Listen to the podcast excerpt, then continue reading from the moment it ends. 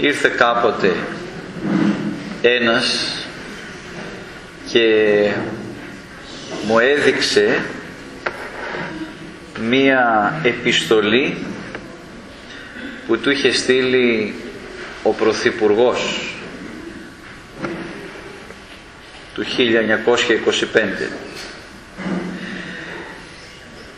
αλλά την κράταγε δηλαδή στον παππού του την είχε στείλει γιατί ήταν μακεδονομάχος ο παππούς του.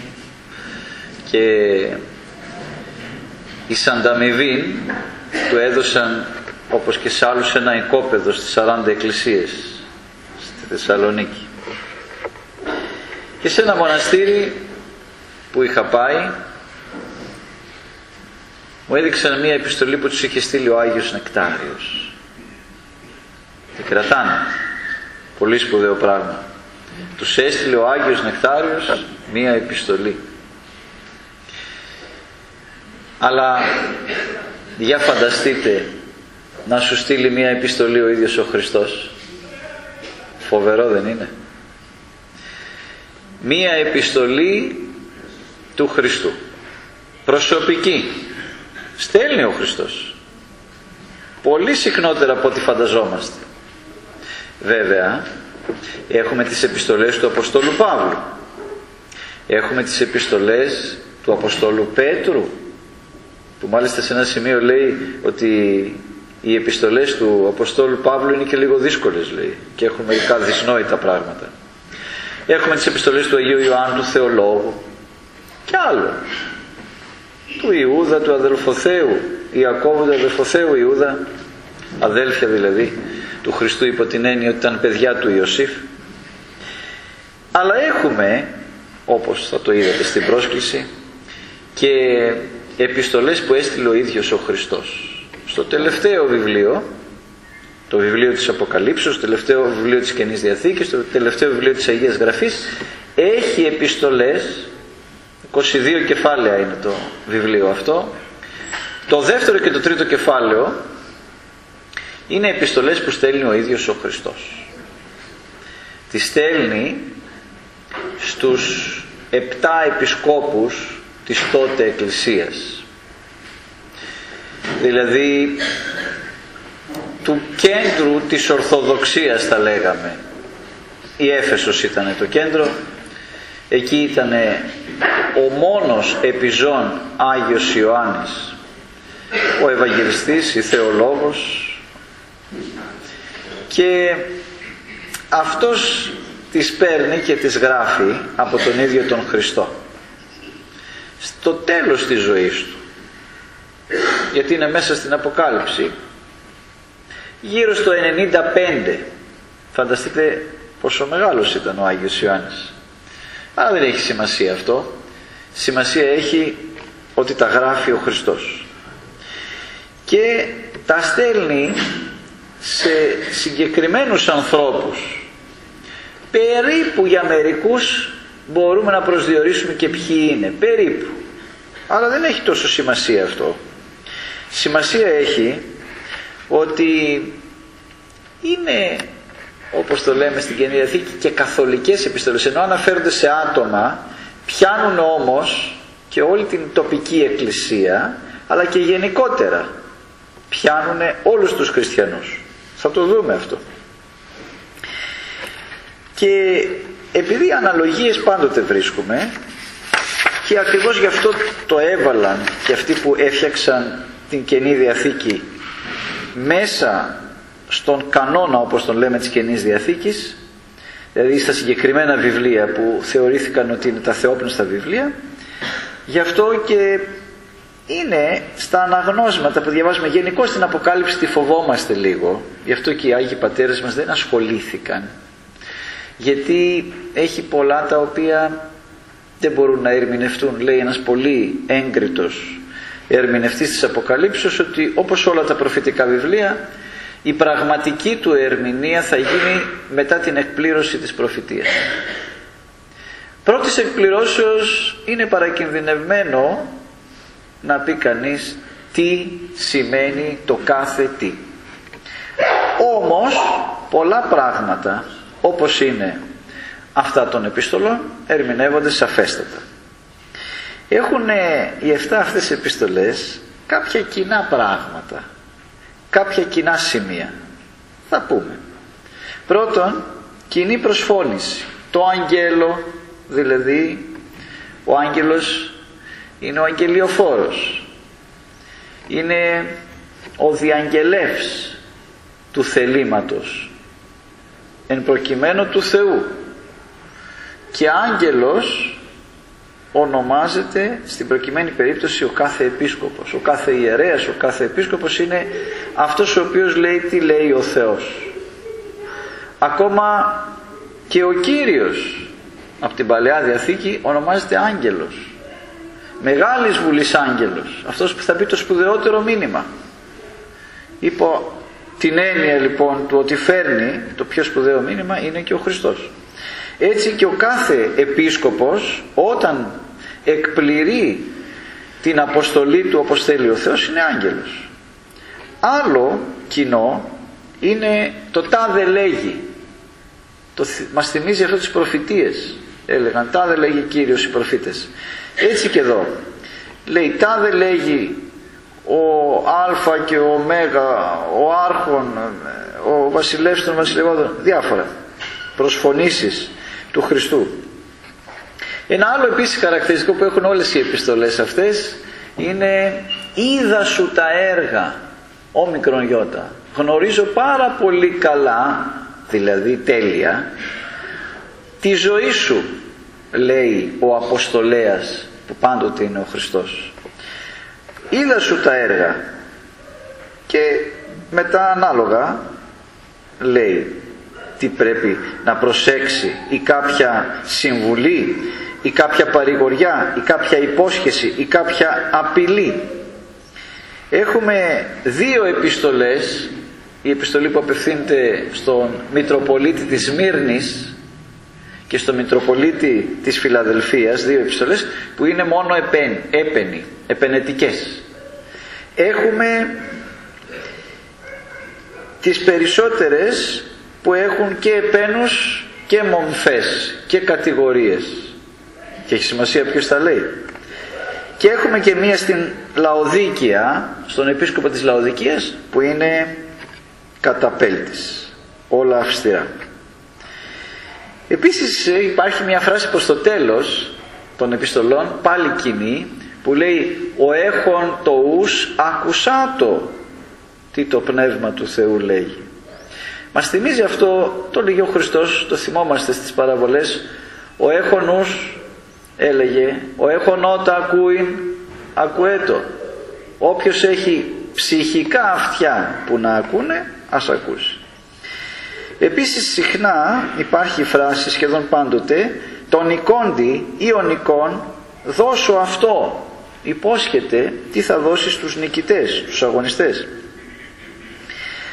Άλλο χαρακτηριστικό έκτο είναι η δεσπόζουσα θέση του Χριστού ως του νικητού του κόσμου και της αμαρτίας και η ταχεία προσδοκία της επανόδου του Χριστού και βέβαια είναι και το κρίσιμο θέμα που απασχολεί όλη και διέπει όλη την Αποκάλυψη της εμφανίσεως του Χριστού. Ας πω μια περίληψη της Αποκαλύψεως με δύο κουβέντες, γιατί είπαμε είναι από αυτά που δεν ασχολούμαστε. Τι είναι η Αποκάλυψη, είναι αυτό το οποίο ο Χριστός δια του Αγγέλου του αποκαλύπτει στον Ιωάννη δηλαδή στους ανθρώπους της Εκκλησίας. Και τους λέει με δυο κουβέντες ότι εγώ είμαι ο Νικόν έτσι λέει στην Αποκάλυψη και είναι να νικήσω είμαι ο νικητής πριν γίνει η μάχη. Μη φοβόσαστε αυτό είναι το νόημα του βιβλίου της Αποκαλύψεως εγώ έχω το πάνω χέρι βγαίνω για να νικήσω όχι για να παλέψω είναι σίγουρο ότι θα νικήσω και όσοι είστε μαζί μου θα είστε οι νικητές. Όσοι δεν είστε μαζί μου, απευθύνετε προς την Εκκλησία και τους λέει ότι Για σκεφτείτε, μια ποδοσφαιρική ομάδα, μια οποιαδήποτε, να ήταν σίγουρη ότι θα νικήσει. Πώς θα έπαιζε. Σκεφτείτε τώρα η ομάδα του Χριστού στην ιστορία. Πόσο σημαντικό πράγμα είναι μέσα από τις δυσκολίες που περνάει. Πόλεμη είναι αυτή, οικονομική κρίση είναι αυτή, θάνατοι είναι αυτή, ε, αδικίες είναι αυτές, συκοφαντίες, φυλακίσεις. Να ξέρει ότι θα νικήσω και θα κερδίσω τα πάντα και την αιωνιότητα. Τα λέει αυτά ο Χριστός γιατί προγνωρίζει ότι όλοι οι χριστιανοί θα περάσουμε δύσκολα. Και η Εκκλησία συνολικά και ο κάθε χριστιανός. Και γι' αυτό λέει να ξέρετε θα νικήσετε. Εγώ είμαι μαζί σας, να έτσι είναι ο παράδεισος, δεν υπάρχει περίπτωση, θα περάσουν όμως δυσκολίες, πόλεμοι, διωγμοί, αλλά εν τέλει θα νικήσουμε. Αυτό είναι πολύ συμπυκνωμένα το νόημα της Αποκαλύψεως. Μέσα όμως αυτό έχει, όπως είπαμε, και αυτές τις επιστολές που είναι και συγκεκριμένες για συγκεκριμένο άνθρωπο επίσκοπο και γενικές όμως για όλους μας. Ας πιάσουμε λοιπόν την πρώτη που απευθύνεται στον επίσκοπο της Εφέσου. Επειδή η Έφεσος ήταν η πρωτεύουσα θα λέγαμε τότε της επαρχίας της Μικράς Ασίας. Το αγγέλο, είπαμε ποιος είναι αυτός, της Ενεφέσου Εκκλησίας γράψον, γράψε. Τα δε λέγει ο κρατών τους επτά αστέρας εν τη δεξιά αυτού, ο περιπατών εν μέσω των επτά λιχνιών των χρυσών. Είδα τα έργα σου και τον κόπο σου και την υπομονή σου και ότι ου δίνει βαφτά, βαστά σε κακούς και πείρασα τους λέγοντας σε αυτούς αποστόλους είναι και ούκ εσύ και έβρες αυτούς ψευδείς. Και υπομονή έχεις. Και βάστασας δια το όνομά μου και ούκ κοπίακας αλλά έχω κατά σου ότι την αγάπη την πρώτη αφήκας.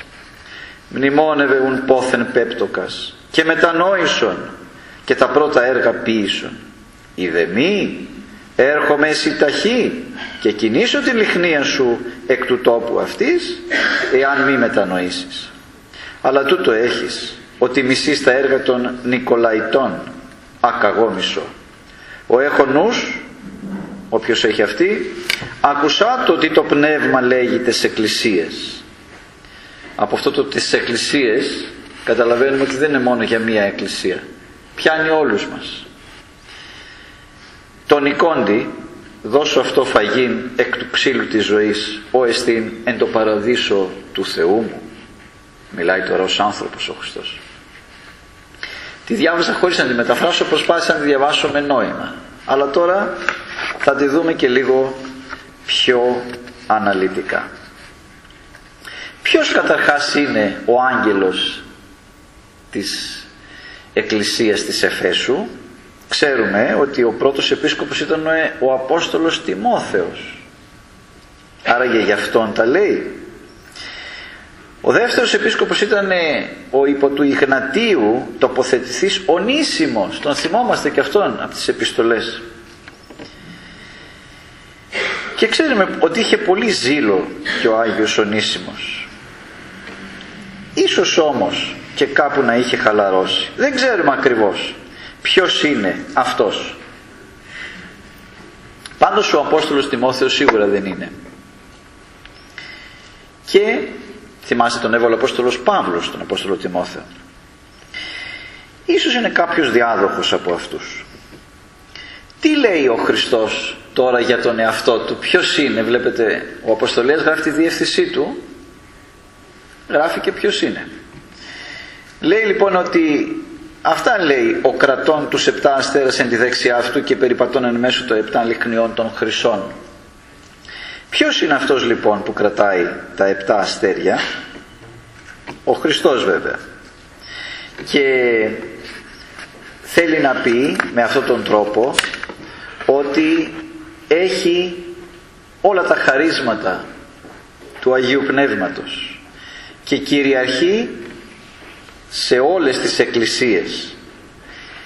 Θυμάστε στην ωραία πύλη που αγιογραφούσαν ένα αρχιερέα και λέγαν ο Μέγας Αρχιερεύς ή στο δεσποτικό θα έχετε δει που όταν δεν είναι ο δεσπότης τις περισσότερες φορές δεν είναι έχει την εικόνα του Χριστού.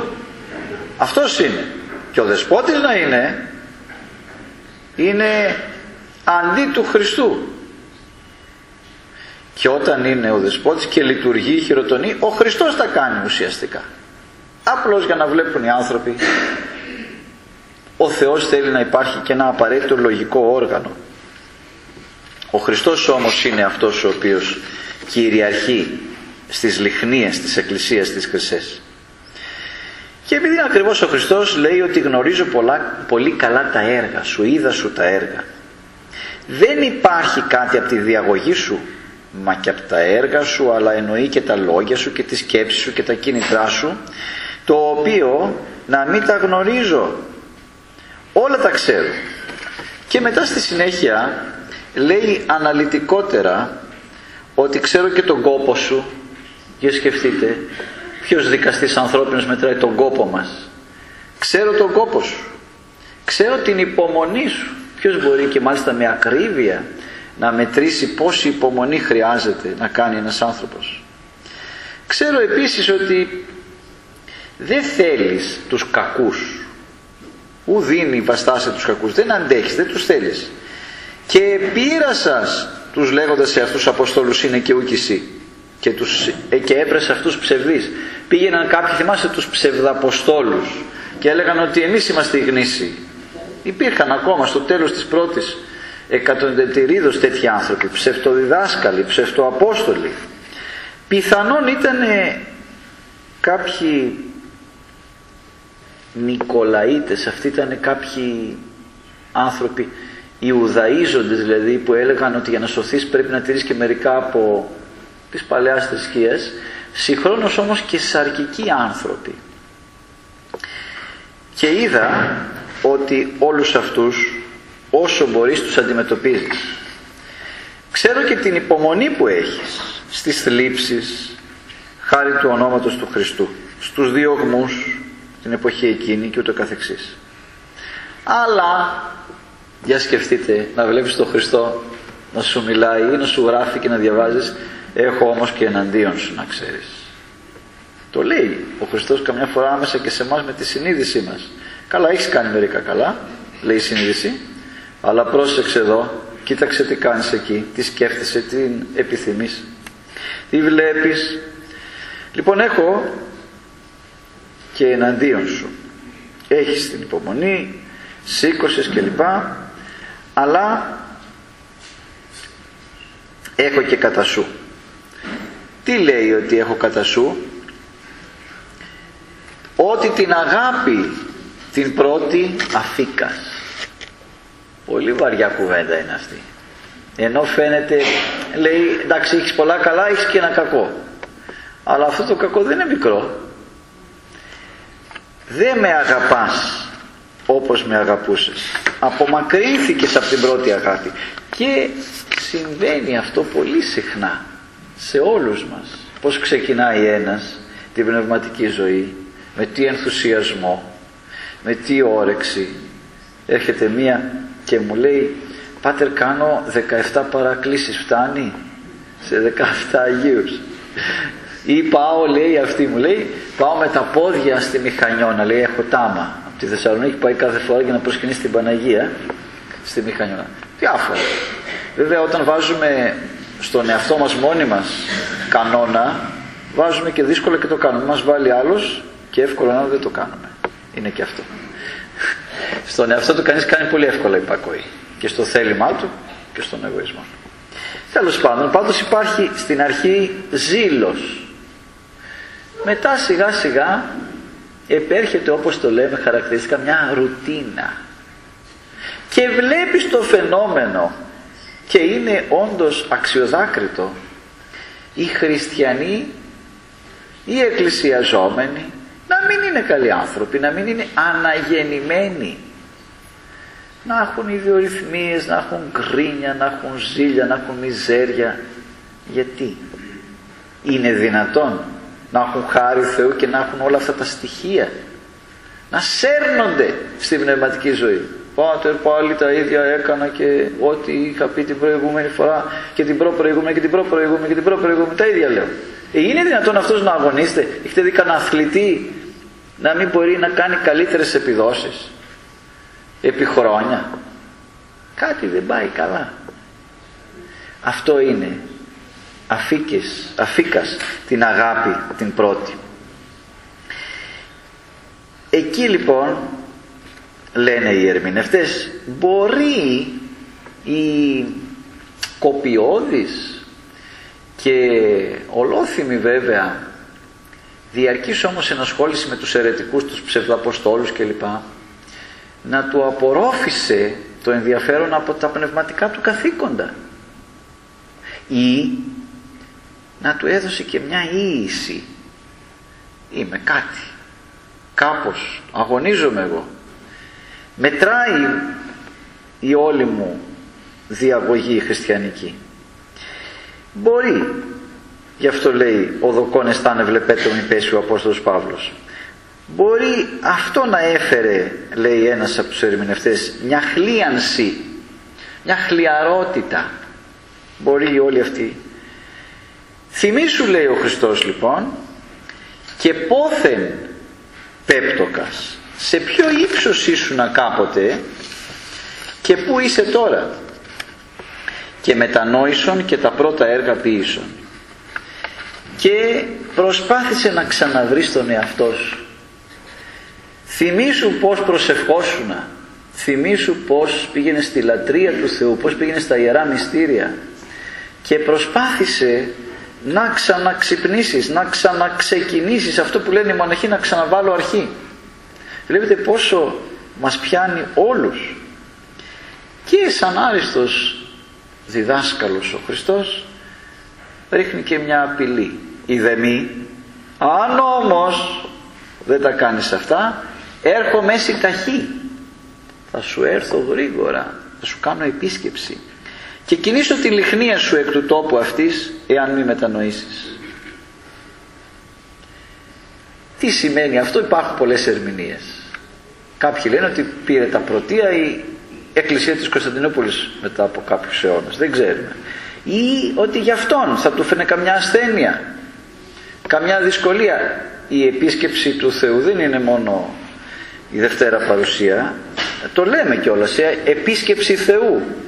Μια δοκιμασία, μια ασθένεια, μια αποτυχία, μια δυσκολία μια κρίση είναι επίσκεψη Θεού και οι άνθρωποι πολύ συχνά στην εξομολόγηση το ομολογούν αυτό δηλαδή ενώ οι άλλοι και οι κοντινοί τους λένε αχ ο Θεός γιατί επέτρεψε αυτή την ασθένεια αυτή τη δυσκολία.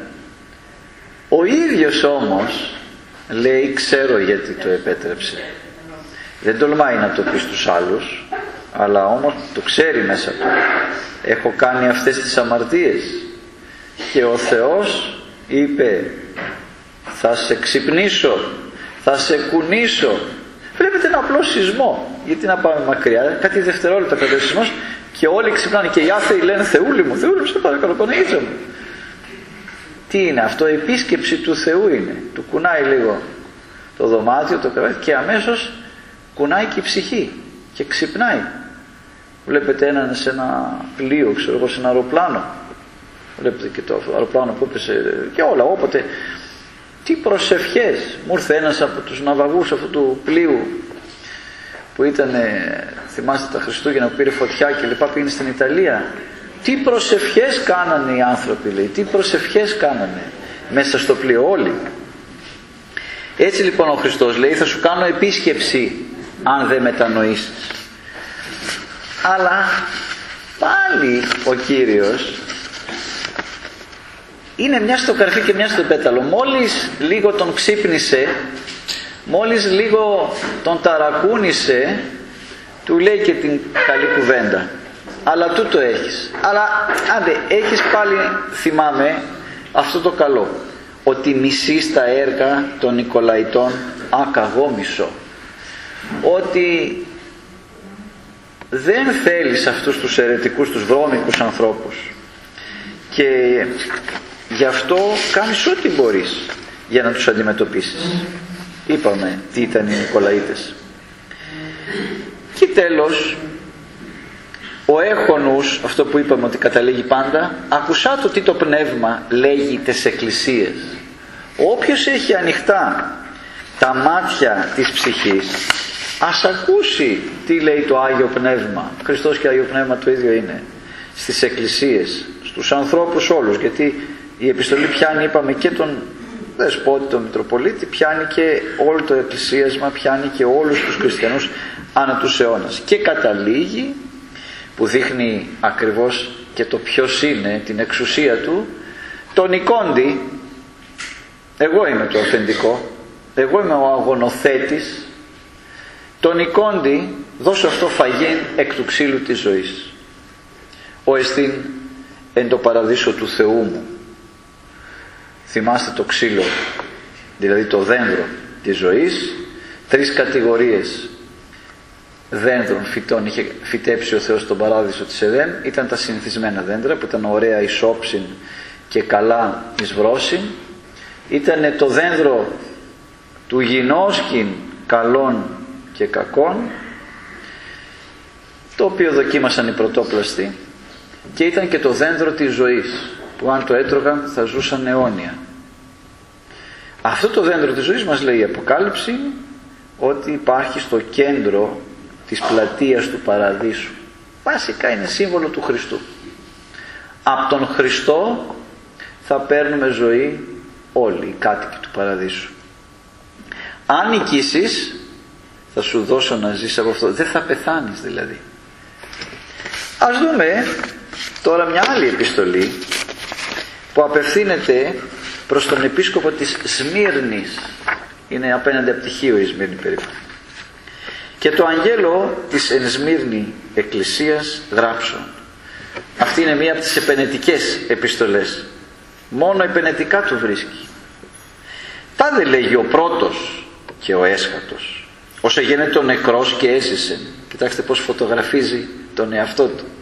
Είναι αυτός ο οποίος είναι πάντα ο πρώτος και χρονικά και αξιολογικά και ο έσχατος ποτέ δεν θα τελειώσει και αυτός έγινε νεκρός και έτσι. Είδα σου τα έργα και την θλίψη και την πτωχία αλλά πλούσιοσι.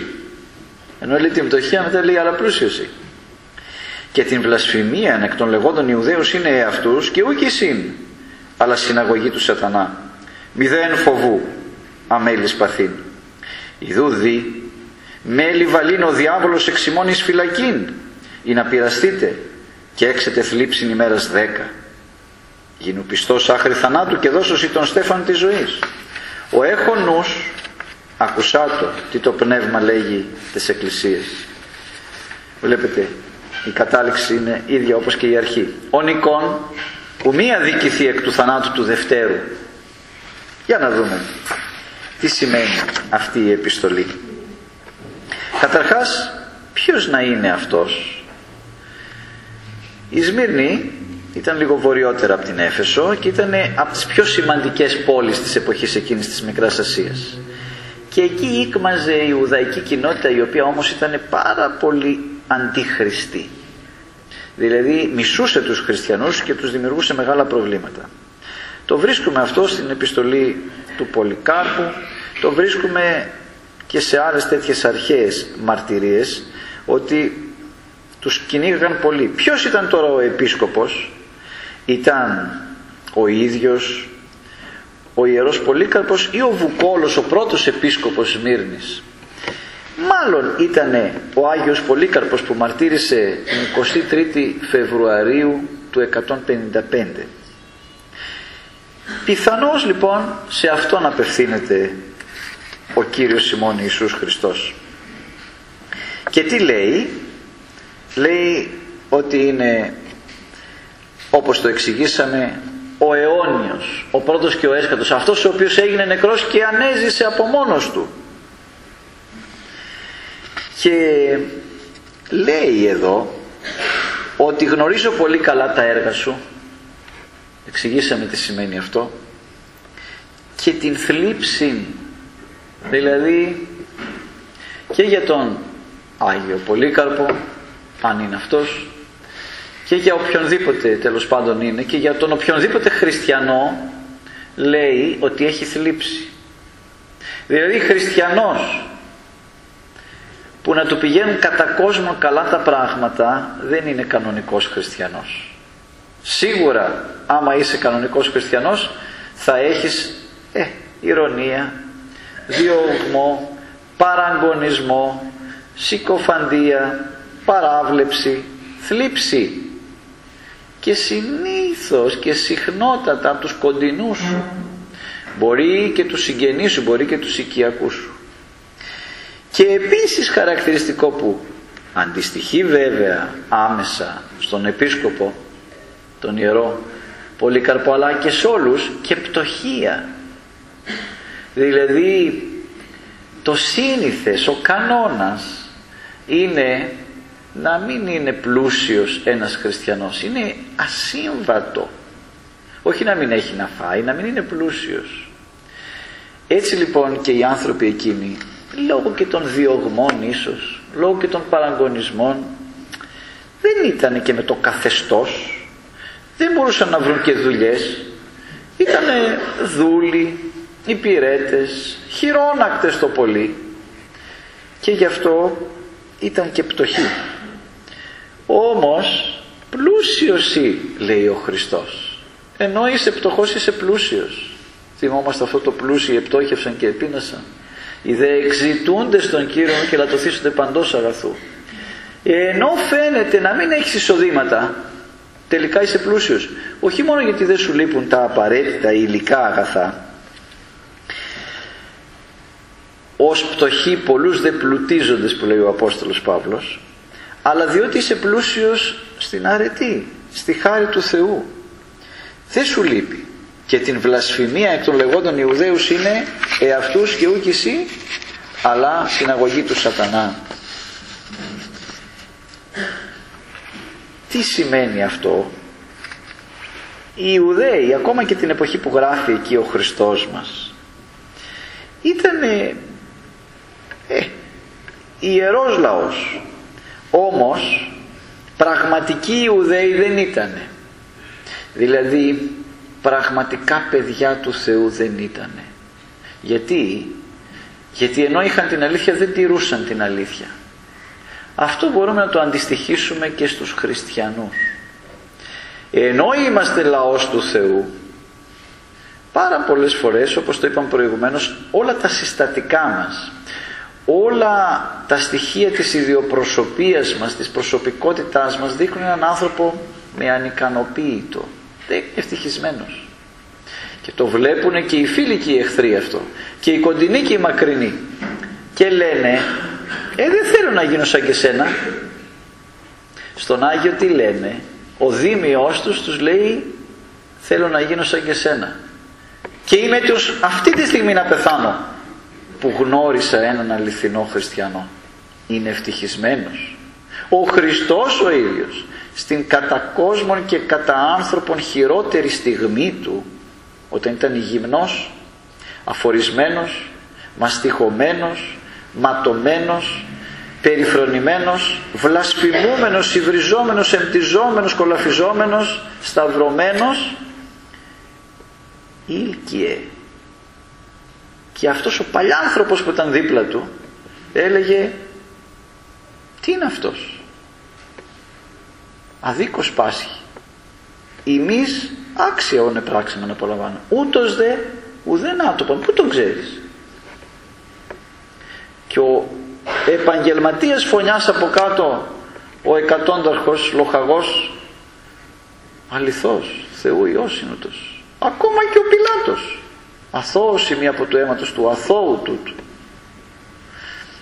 Γιατί; Δεν υπερίσπισε τον εαυτό του ο Χριστός αλλά έλαμπε το παράδειγμά του. Έτσι πρέπει να κάνει ο κάθε χριστιανός που είναι το φως του κόσμου. Αν δεν το κάνει πρέπει να ψάξει να δει τι γίνεται το χριστιανό.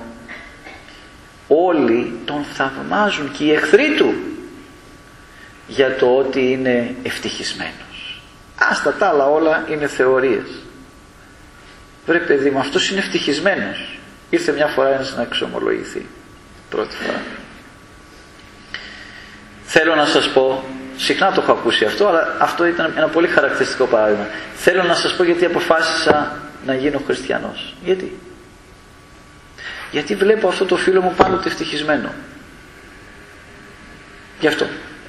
Πολύ αμαρτωλός ήταν αυτός. Πέρασαν πέντε χρόνια. Λέω στο φίλο του. Δεν μου λες. Πώς πάει αυτός; Εγώ ήξερα πώς πήγαινε αλλά ήθελα να δω τι βλέπει αυτός. Μου λέει τι να σας πω πάτερ. Είναι πέντε χρόνια νεότερος. Ισχύει αυτό. Διότι η αμαρτία σε γερνάει. Σε κουράζει και οι γυναίκες που θέλετε να είστε όμορφες. Σοβαρά το λέω. Όσο η ψυχή ομορφαίνει, κάνουν οι γυναίκες, βάζουν εκεί μπογιές πράγματα. Τσάμπα σκοτώνονται, ε, βοηθάνε βέβαια το εμπόριο κινείται λίγο. Αλλά από εκεί και πέρα τίποτα δεν κερδίζουν. Η ομορφιά είναι από την ψυχή. Όταν η ψυχή είναι όμορφη, όταν είναι ξεκούραστη, δείτε έναν οργύλο. Πω, Και οποιονδήποτε εμπαθή θέλετε, ναρκωμανή θέλετε, αλκοολικό θέλετε, ό,τι θέλετε. Ο άνθρωπος είναι πανάσχημος. Έτσι λοιπόν αυτό είναι το χαρακτηριστικό ευτυχία και ήταν πιο νέος λέει και μου λέει και το άλλο λέει και οι φίλοι του όλοι και αυτοί θέλουν να εξομολογηθούν και είναι γεγονός αυτό. Διότι λέει όλοι παρατηρούν ότι κάτι έχει γίνει και είναι ευτυχισμένος. Κανείς δεν μπορεί να το κρύψει αυτό ότι ο Χριστός σε κάνει ευτυχισμένο. Επανερχόμαστε λοιπόν στο κείμενο και ο Χριστός λέει ότι αυτοί δεν είναι γνήσιοι Ιουδαίοι και δεν είναι γνήσιοι γιατί δεν τηρούν. Λένε ότι είναι Ιουδαίοι λέει αλλά δεν είναι Ιουδαίοι. Όπως ο άλλος λέει ότι είναι Έλληνας αλλά δεν είναι Έλληνας. Το αίμα δεν σε κάνει Έλληνα η ψυχή σε κάνει Έλληνα. Και ούκηση αλλά προσέξτε βαρύτατη κατηγορία του Χριστού αλλά συναγωγή του σατανά. Πω πω τι βαρύ που είναι αυτό. Είναι η συγκέντρωση των οπαδών του σατανά αυτοί οι Ιουδαίοι αυτό μας θυμίζει και τους σύγχρονους Ιουδαίους βέβαια. Κάτι μασόνους, κάτι διάφορα. Και εδώ τώρα προφητεύει κιόλας. μηδέν φοβού. Αμέλης παθήν. Ξέρω θα έρθουν κι άλλοι διωγνοί καθόλου μην φοβηθείς γι' αυτό. Ιδούδη μέλη βαλήν ο διάβολος εξημώνης φυλακήν. Κοιτάξτε πως φανερώνει πίσω από τους Ιουδαίους που είναι η συναγωγή του σατανά ο διάβολος είναι. Και αυτό πρέπει να το θυμόμαστε πάντοτε. Μαλώνουμε με τον άντρα μας με τα παιδιά μας με τους... και νομίζουμε ότι αυτός είναι ιδιότροπος. Αυτός είναι προβληματικό. Άσε που βλέπουμε πάντα τα δικά του λάθη και ποτέ τα δικά μας. Άλλο αυτό. Αλλά δεν βλέπουμε τον διάβολο. Ο διάβολος είναι αυτός που μας βάζει πλακωνόμαστε και αυτός κάθεται στη γωνία και γελάει. Και λέει τι ωραία τους έβαλα πάλι να μαλώσουν έτσι λέει ο Χριστός εδώ πέρα. Θα περάσετε διωγμούς κι άλλους. Ιδού δι μέλη βαλήν ο διάβολος εξημώνης φυλακήν ή να πειραστείτε τι θα πει αυτό; Α, να κλονιστεί η πίστη σας πού είναι ο Χριστός; Τι κέρδισα που είμαι χριστιανός; Ορίστε όλα στραβά μου πάνε το κάνει συχνά ο διάβολος με πολλούς τρόπους αυτό. Ή να πειραστείτε και έξετε θλίψη ημέρας δέκα. Κοιτάξτε να δείτε πώς τα ξέρει όλα ο Χριστός. Και θα έχετε θλίψη, αλλά όχι πολύ, δέκα μέρες, μικρό διάστημα. Γι' αυτό μη φοβόσαστε. Γίνω πιστός άχρη θανάτου και δώσωση τον Στέφανο της ζωής.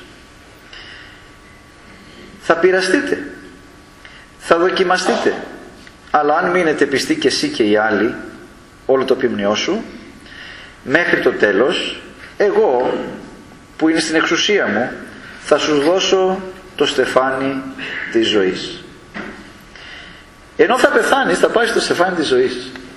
Γι' αυτό και γιορτάζουμε πάντοτε τους Αγίους και μάλιστα τους μάρτυρες την ημέρα του θανάτου τους. Διότι τότε παίρνουν το στέφανο της ζωής. Ο έχονος, ακουσάτε το πνεύμα λέγει τις εκκλησίες. Όποιος έχει αυτιά στην ψυχή του, ας ακούσει. Ο Νικόν, εδώ νέο στοιχείο μας λέει, είδατε ο Νικόν, τον Νικόντι, ο Νικόν, δω, ουμή δικηθεί εκ του θανάτου του Δευτέρου. Τι σημαίνει αυτό; Ότι δεν θα πεθάνει με τον αθάνατο θάνατο, δηλαδή τον πνευματικό θάνατο. Δεν θα πάει στην κόλαση. Το να πεθάνει με τον πρώτο θάνατο δεν είναι τίποτε. Το να πεθάνει με τον δεύτερο θάνατο και πολλοί άνθρωποι το λένε αυτό. Δεν πικράφηκα πάτερ που πέθανε το παιδί μου. Αλλά πως πέθανε.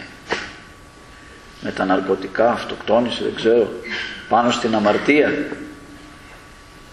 Αυτό είναι που με καίει. Και έχουν δίκιο. Αυτός είναι ο πραγματικός θάνατος. Ας δούμε και μια άλλη επιστολή. Την επιστολή στον άγγελο της Περγάμου περίπου απέναντι από τη Μυτιλίνη Πέργαμος. Και το αγγέλο της εν Περγάμου εκκλησίας γράψων τα δε λέγει ο έχων την ορομφέαν την δίστομον και οξίαν είδα τα έργα σου και που κατοικείς όπου ο θρόνος του σατανά είσαι στη χειρότερη πόλη. Εκεί είναι ο θρόνος του σατανά. Και κρατείς το όνομά μου και ουκ την πίστη μου και εν τες ημέρες ες αντίπας ο μάρτης μου ο πιστός ως απεκτάνθη παροιμήν όπου ο σατανάς κατοικεί πάλι το λέει. Αλλά θα μπορούσε να το πει και για τη σημερινή εποχή ο Χριστός αυτό δυστυχώς.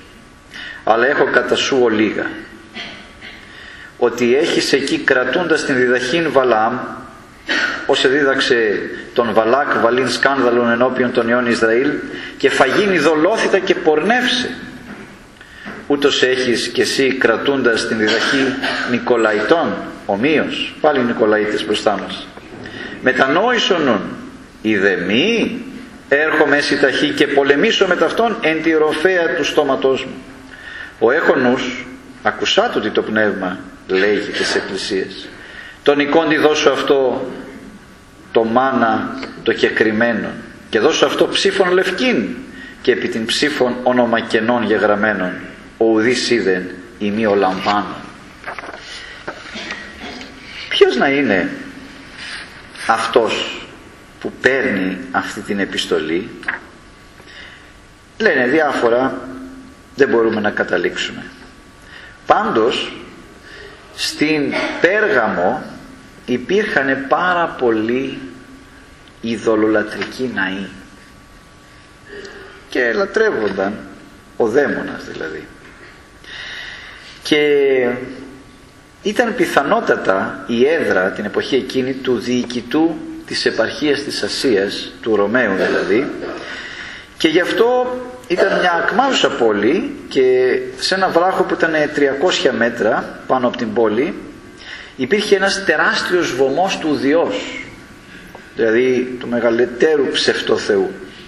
Αλλά υπήρχαν κι άλλοι ναοί η Ιερά Αυγούστων της Ρώμης της Νικηφόρου Αθηνάς του Σωτήρος Ασκληπιού και ούτω καθεξής. Γι' αυτό λέει εκεί ο ίδιος ο Κύριος ότι είναι η έδρα του σατανά.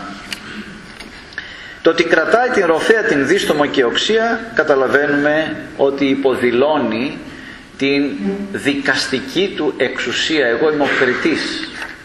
Δεν μπορεί κανείς να ξεφύγει από την δική μου κρίση. Και γνωρίζει τα έργα του και που όπως είπαμε κατοικεί όπου είναι ο θρόνος του σατανά. Αλλά το εξηγήσαμε αυτό τι σημαίνει είναι ιδωλατρικό κέντρο και η ιδωλατρική ζωή και η λατρεία αυτών των δαιμόνων ήταν αυτό που καθιστούσε έδρα του σατανά. Όμως κρατάς.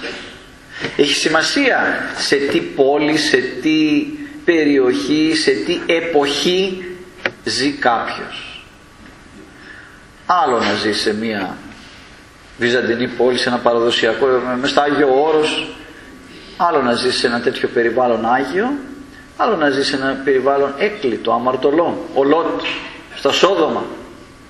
Και έμενε του Θεού. Μέσα στην πρόκληση. Μέσα στην όζουσα αμαρτία. Μέσα στη σαπίλα. Έχει μεγάλη διαφορά.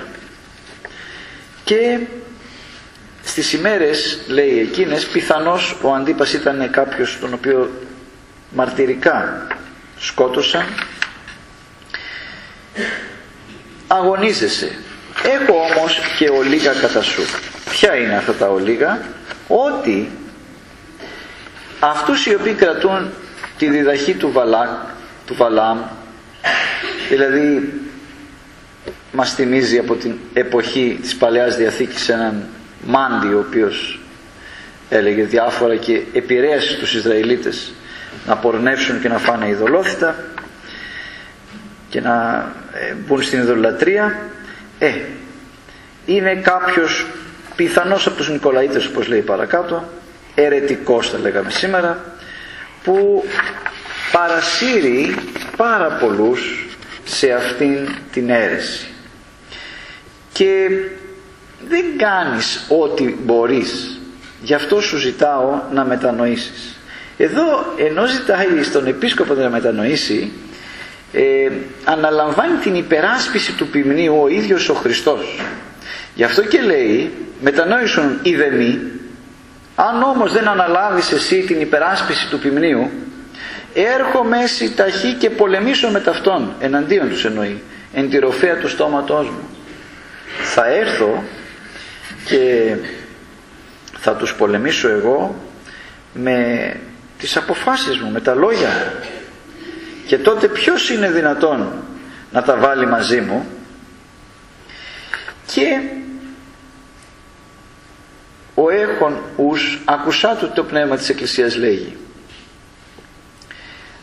Όποιος έχει πνευματικά αυτιά ας ανοίξει. Και όσοι νικήσουν πάλι μας θυμίζει από την Παλαιά Διαθήκη. Θα δώσω το μάνα το κεκριμένο. Δηλαδή θα δώσω τις ευλογίες του ουρανού. Τα μυστήρια, τα θαύματα, την ευλογία. Που είναι κρυμμένο, θυμάστε το μάνα από τον ουρανό ερχότανε αλλά εδώ μιλάει για το πνευματικό μάνα. Και επίσης την λευκή ψήφο έτσι λέει.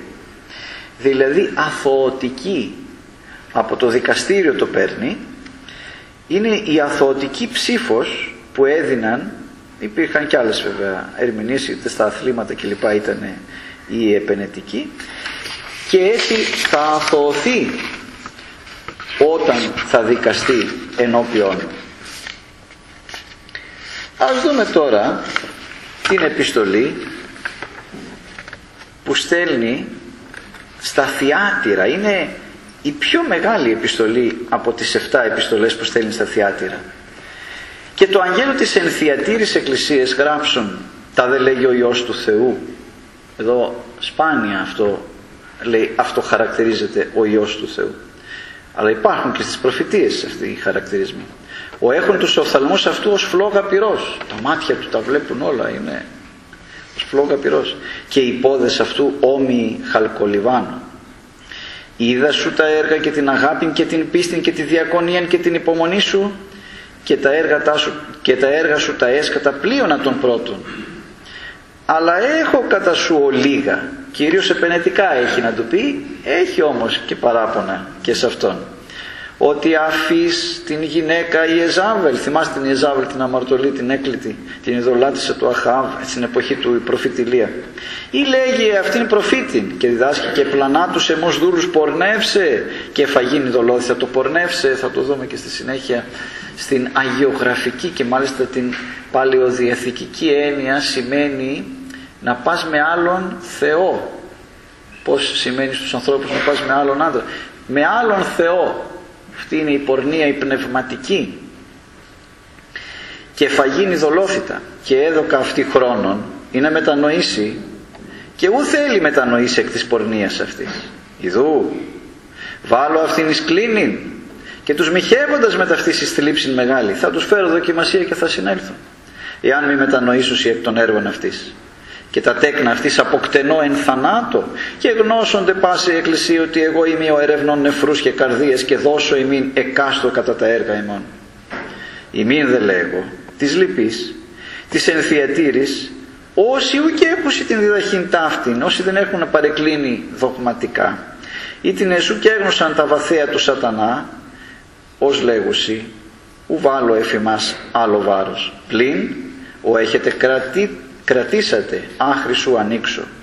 Κρατείτε την Ορθοδοξία θα λέγαμε σήμερα μέχρι να έρθω και ο νικών και ο τυρών άχρη τέλους στα έργα μου δώσω αυτό εξουσίαν επί των εθνών. Και επιμανεί αυτούς εν ράβδο σιδηρά ως κέβει τα κεραμικά συντριβήσετε.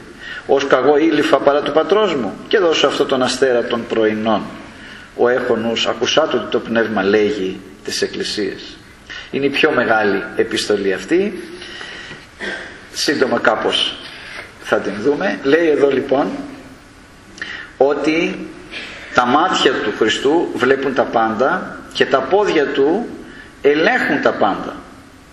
Και βλέπω ότι έχεις αγάπη, ότι έχεις πίστη, ότι επιμελείσαι το πίμνιό σου, τη διακονία σου, την υπομονή σου, όπως είχε πει και προηγουμένως, και αντίθετα από την προηγουμένη φορά, εδώ τα έργα του τα μεταγενέστερα, τα νεότερα είναι καλύτερα από τα πρώτα. Είπαμε για την αιρετική αυτή που ήταν μες στην εκκλησία αλλά έλεγε αιρετικά πράγματα και λέει ότι θα στείλει, της δίνει χρόνο. Ο Θεός πολλές φορές μας δίνει χρόνο. Το βλέπουμε αυτό, μια ασθένεια σε ξυπνάει ή του παιδιού σου ασθένεια, ένα αυτοκινητιστικό, όχ, κάτι δεν πάει καλά. Πάρα πολλοί άνθρωποι ξυπνάνε ακόμα και ο Φαραώ αν θυμάσαι στην Αίγυπτο με τις πληγές ξύπνησε μια-δυο φορές. Λέει όχ μήπως έχουν δει και αυτοί ο Μωυσής αλλά μετά συνήθως ξαναπέφτουμε με τα μούτρα στην αμαρτία. Είναι φοβερό. Ήρθε μια φορά πανικόβλητος ένας και μου είπε κάτι έκανα εκεί στο ίντερνετ και θα με πιάσει η αστυνομία. Και θα γίνω Βρεζίλ και στην οικογένειά μου και παντού. Τι να κάνω, κάντε κάντε με. Να με προστατεύσετε. Λέω κοίταξε, δεν θα σε πιάσει η αστυνομία. Αλλά εσύ να μετανοήσεις, μπορείς να με υποσχεθείς ότι θα μετανοήσεις. Ναι. Πάει τελείωσε, θα αλλάξω. Πέρασε ο καιρός, πάλι τέτοια έκανε. Δεν μετανόησε. Έτσι είναι ο άνθρωπος. Όλο λέμε στο Θεό, Εντάξει, εντάξει, εντάξει, πως το παιδάκι στη μαμά του που πάει να το δει λίγο να το μαλώσει. Όλο μετανοούμε και όλο ξανά τα ίδια κάνουμε. Λοιπόν έτσι κάνει τώρα και σε αυτήν την Ιεζάβελ. Λέει ο Θεός εντάξει της έδωσα χρόνο ή να μετανοήσει και ού θέλει μετανοήσει. Ενώ της φέρνω δυσκολίες, της φέρνω ιστορικές συγκύριες, της φέρνω μηνύματα δεν θέλει να τα πάρει. Το λέμε και εμείς για τα παιδιά μας καμιά φορά, για τους γειτονές μας, για τους γνωστούς μας. Λέμε καλά αυτός δεν καταλαβαίνει. Δεν μπορεί να πάρει το μήνυμα που τους στέλνει ο Θεός. Δεν το παίρνει. Και θα έρθω λέει και θα βάλω αυτήν εις κλίνην και τους μοιχεύοντας με ταυτής. Ίσως θυμάται και το πώς αμαρτάνουν αρχικά οι άνθρωποι, αλλά θέλει να πει ότι θα τους δώσει μια ασθένεια, θα τους δώσει κάτι που θα τους ταπεινώσει. Θυμάστε και τον σημερινό από το Ευαγγέλιο παραλυτικό ε, που ο Χριστός όταν τον ξανασυνάντησε του λέει γιατί δεν ήξερε, δεν είχε καταλάβει ότι ήταν ο Χριστός λέει τι γίνεται πέρασε διάστημα για να το ξανασυναντήσει πρόσεξε έγινες καλά. Και δεν ήταν και μικρό αυτό που είχε πάθει ούτε για λίγο 40 χρόνια 38 αλλά πρόσεξε Μικέτη αμάρτανη να μην χείρον πηγαίνετε. Και το βλέπουμε στον εαυτό μας και στους διπλανούς μας αυτό. Σου φέρνει ο Θεός μια δοκιμασία κάπως συνέρχεσαι μετανοείς. Μετά πάλι θυμάστε αυτή την περίπτωση που είχε πάθει καρκίνο το κοριτσάκι και πήγε στον πατέρα Παΐσιο, Όσιο Παΐσιο τώρα ο πατέρας και του λέει γέροντα σε παρακαλώ σώζω το παιδί μου Λέει ο γέρος εντάξει θα κάνω προσευχή. Εσύ δεν θα κάνεις τίποτα. Λέει τι να κάνω εγώ δεν είμαι αμαρτωλός. Ε, να κόψει το τσιγάρο. Ε, θα το κόψω, άμα να γίνει καλά το παιδί μου. Το κόβει. Περνάνε δέκα χρόνια ξαναπάει. Γέρονται πάλι αρρώστησε. Πώς ξανά άρχισε το τσιγάρο; Ναι. Ε, πώς; Τι θα κάνει ο Θεός; Έτσι κάνουμε όλοι. Στα δύσκολα, Χριστούλη μου, Παναγία μου, βοήθεια. Μετά, γι' αυτό λέει ότι θα τους δώσω θλίψη μεγάλη. Έρχομαι λέει. Τους δίνω χρόνο. Δεν μετανοώ. Ε, κάποια στιγμή θα έρθω. Όχι όπως έρχονται οι άνθρωποι με εκδίκηση. Τους μοιχεύοντας με ταυτής θα τους δώσω και αυτούς θλίψη μεγάλη. Εάν με μετανοήσω εκ των έργων και τα τέκνα αποκτενώ εν θανάτω και γνώσονται πάση εκκλησία ότι εγώ είμαι ο ερευνών. Εγώ τα ελέγχω όλα. Ή μην δεν λέγω τεσλιπέ. Όλοι όμως οι άλλοι που είστε τέλος πάντων ακόμα στην Ορθοδοξία όπως είπαμε και δεν γνωρίζετε τα βαθαία του σατανά. Η αίρεση είναι τα βαθιά μυστικά του σατανά. Πώς γνωρίζει τον Θεό όσο κάνει την αρετή; Δεν θα σας δώσω άλλο βάρος. Δηλαδή αυτές τις εντολές που σας έχω δώσει. Πλήνω έχετε κρατήσατε, άχρη σου ανοίξω. Μέχρι να έρθω μείνετε σταθεροί σε μένα.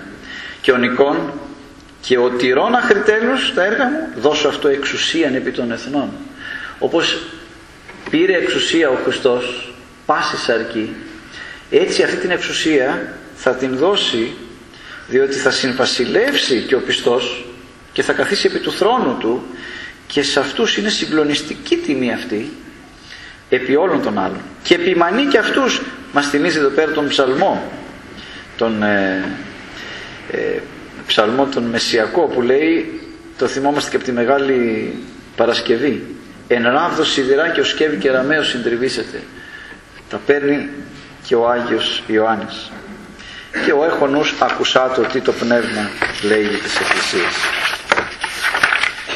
και ας δούμε τώρα, δεν μας παίρνει ο χρόνος να το δούμε όλα, και την τελευταία επιστολή, η οποία είναι και η πιο αυστηρή, γιατί φαίνεται ότι αυτός που ζούσε στη Λαοδίκη απέναντι τα είχε κάνει θάλασσα. Και το αγγέλο της εν Λαοδικία Εκκλησίας γράψουν. Τα δεν λέγει ο Αμήν, ο αληθινός. Ο Μάρτης ο πιστός και ο αληθινός, η αρχή της κτήσεως του Θεού, αυτό μερικοί αριανοί του Αρίου δηλαδή το ερμήνευσαν ότι είναι κτίσμα επειδή αυτό θέλανε η αρχή της κτίσεως του Θεού ενώ είναι η ερμηνεία αυτός που έκτισε πάντα δι' αυτού εγένετο όλη την δημιουργία. Είδα σου τα έργα ότι ούτε ψυχρός ούτε ζεστός. Ο όφελον ψυχρός ή ζεστός. Για σκέψω σου λέει ο Χριστός καλύτερα να ήσουν άθεος αδιάφορος. Ούτως ότι χαλαρώσει και ούτε ζεστός ούτε ψυχρός μέλωσε μέσα εκ του στόματός μου από τις βαρύτερες εκφράσεις που είπε ο Χριστός. Θέλω να σε ξεράσω. Ότι λέγεις ότι πλώσιος ημί και πεπλούτικα και ουδενός χρειαν έχω. Και ουκίδας ότι εσύ ο ταλέπορος και ο ελεηνός και ο πτωχός και ο τυφλός και ο γυμνός. Κυριολεκτικά δηλαδή τον ψέλνει με τον πιο αυστηρό τρόπο. Ό,τι αρνητικό υπάρχει. Συμβουλεύω σι αγοράσε παρεμού χρυσίων πεπυρωμένων εκπυρός ή να πλουτίσεις και η μάτια λευκά. Ή να περιβάλλει και μη φανερωθεί η εσχήνη της γυμνότητός σου. Και κολύριον ή να εκχύσει τους οφθαλμούς σου ή να βλέπεις. Εγώ όσο σε αν φιλώ ελέγχω και παιδεύω ζήλευε ουν και μετανόησον. Ιδού έστηκα επί την θύραν και κρούω. Εάν τις ακούση της φωνής μου και ανοίξη την θύραν και εισελεύσομαι προς αυτόν και δειπνήσω μετ' αυτού και αυτός μετ' εμού. Ο νικών δώσω αυτώ καθίσαι μετ' εμού εν τω θρόνω μου ως καγώ ενίκησα και εκάθισα μετά του πατρός μου εν τω θρόνω αυτού. Ο έχων ους ακουσάτω τι το πνεύμα λέγει ταις Εκκλησίαις. Πάντοτε αυτή είναι η κατάληξη Σε αυτόν λοιπόν τον επίσκοπο ο Χριστός το λέμε τώρα λίγο επιτροχάδι λέει ότι είναι η αλήθεια ο αμήν αυτός ο οποίος βλέπει τα πάντα ο αληθινός, η αρχή όπως εξηγήσαμε τον πάντων. Και όφιλες να είσαι ξεκάθαρος όντως στην ιστορία την γενική και την εκκλησιαστική έχουμε δει πάρα πολλούς αμαρτωλούς. Πολλοί αμαρτωλούς να μετανοούν. Και αυτό πρέπει λίγο να το προσέξουμε σήμερα. Αλλά λίγους που πιστεύουν ότι είναι καθώς πρέπει καλοί χριστιανοί να μετανοούν. Είναι φοβερό αυτό. Μέσα στη φυλακή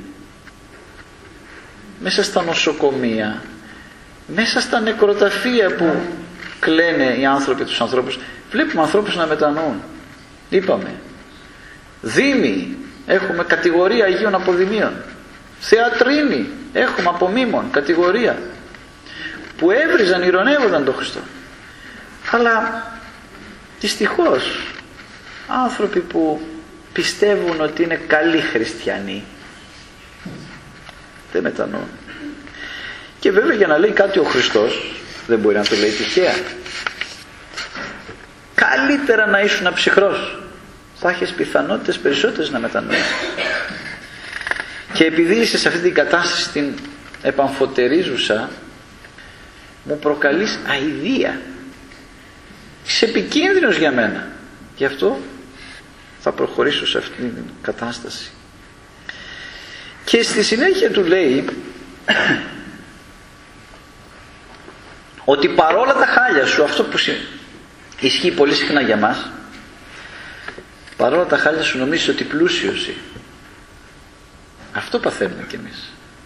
Έρχεται να εξομολογηθεί στα 81 πρώτη φορά στη ζωή του. Μπορεί η πάτερ μου να είναι και η τελευταία μου εξομολόγηση γιατί θα κάνω εγχείρηση ανοιχτής καρδιάς. Μάλιστα τι έχετε να πείτε κύριε Γιώργο; Τίποτα. Όλα καλά. Δεν έχω κάνει τίποτα στη ζωή μου.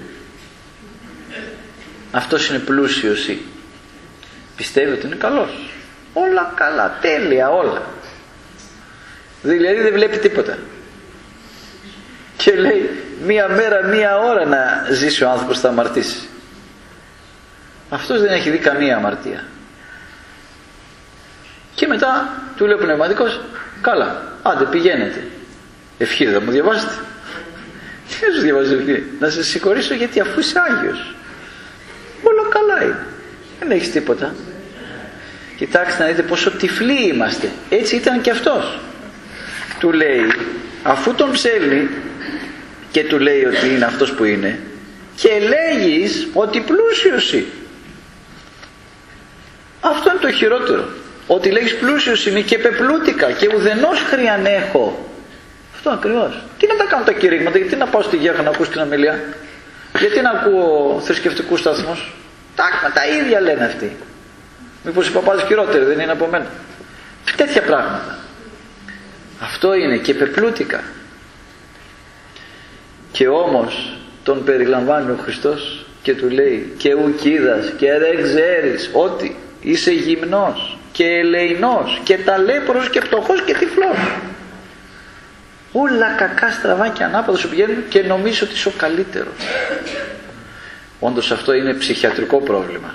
Και η αμαρτία είναι ψυχιατρικό πρόβλημα. Γιατί ένας άνθρωπος βλέπετε τους τρελούς με συγχωρείτε που λένε ότι εγώ δεν έχω τίποτα και εδώ το περίεργο με πάνε στο γιατρό. Ας πάει η γυναίκα μου. Ας πάει ο πατέρας μου αυτό κάνει και ο αμαρτωλός. Λέει εγώ δεν έχω κανένα πρόβλημα. Είμαι πολύ καλός. Δεν έχω κάνει τίποτα. Ούτε μοίρα δεν έχω πειράξει αυτό του λέει ο Χριστός εδώ πέρα. Και προσέξτε τώρα. Δεν το λέει αυτός σε έναν άνθρωπο κοσμικό το λέει σε έναν επίσκοπο. Και όχι σε έναν επίσκοπο με συγχωρείτε της ρουτίνας δεν θα έπρεπε αλλά το λέω.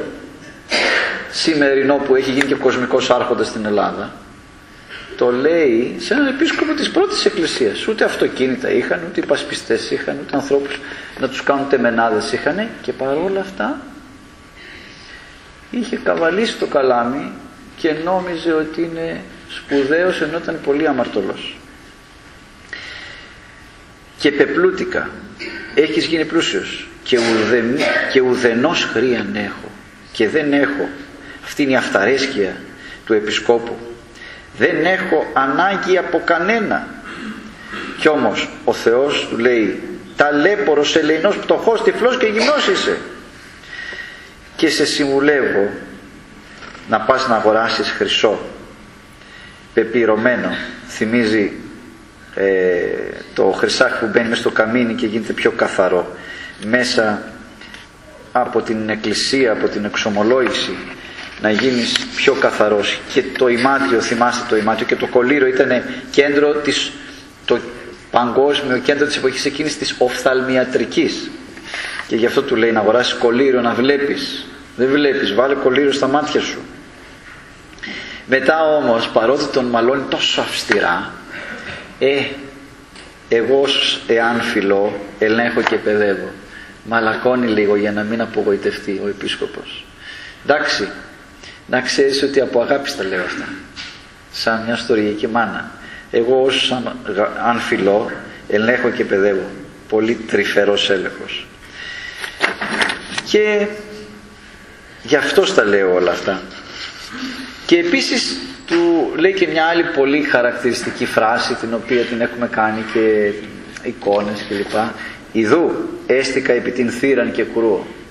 Κάθομαι υπομονετικά επί χρόνια και προσπαθώ να σε ξυπνήσω. Δεν θέλω να παραβιάσω την ελευθερία σου. Σαν αυτό που ακούσαμε το πρωί που λέει θέλεις υγιής γενέστε. Έτσι ο είναι δυνατόν να μην θέλει να γίνει υγιής. Αλλά για να ρωτάει ο Χριστός ξέρει πολλά. Γιατί πόσοι από εμάς δεν θέλουμε να γίνουμε καλά πνευματικά όπως λέει εδώ πέρα. Και γι' αυτό λοιπόν στέκεται και κρούει. Αν κάποιος ακούσει τη φωνή μου αν κάποιος ακούσει τη φωνή μου λέει ο Χριστός και θα σας πω πάλι από την εξομολόγηση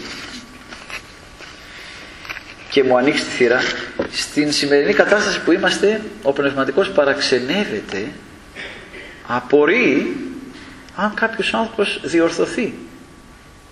Και λέει μέσα του περίεργο πράγμα μ' άκουσε ο κανόνας είναι να μην σε ακούει. Δεν είναι σπάνιο να σε μαλώνει κιόλας το πνευματικό γιατί του είπες την αλήθεια. Οπότε ο πνευματικός λέει την αλήθεια και υποχωρεί. Και είναι τόσο σπάνιο το να διορθωθεί ένας άνθρωπος που λέει περίεργο πράγμα. Αυτός μετανόησε. Πραγματικά όχι θεωρητικά για αυτό λέει εδώ πέρα ο Χριστός. Είδου έστικα επιστρέφει και κρούω εάν της αν κάποιος τόσο σπάνιο είναι ακούσει τις φωνής μου και ανοίξει τη θύρα εισελεύσομαι προς αυτόν. Τότε και μπαίνω μέσα και τον ανασταίνω. Και διπνήσω μετά αυτού και αυτός μετέ μου. Τότε αρχίζει ο άνθρωπος και καταλαβαίνει. Αλλά πρέπει να δεις. Και βέβαια ο Νικόν δώσω αυτό καθίσε με τεμόνι τον θρόνο. Τι, τι επαγγελία είναι αυτή.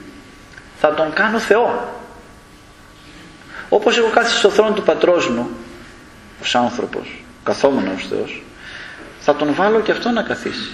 Συγκλονιστικό, ηλικιώδης δεν μπορεί να το φανταστεί κανείς. Και το λέει στο πιο αμαρτωλό γιατί αν μετανοήσει μπορεί να γίνει και αυτός Άγιος. Μετά του πατρός μου. Ο έχω νους όποιος έχει αυτιά ας ακούσει. Αυτό λέω και εγώ σε εσάς και ελπίζω κάποιοι από εσάς να τα ακούσετε και να τα εφαρμόσετε καλό καλοκαίρι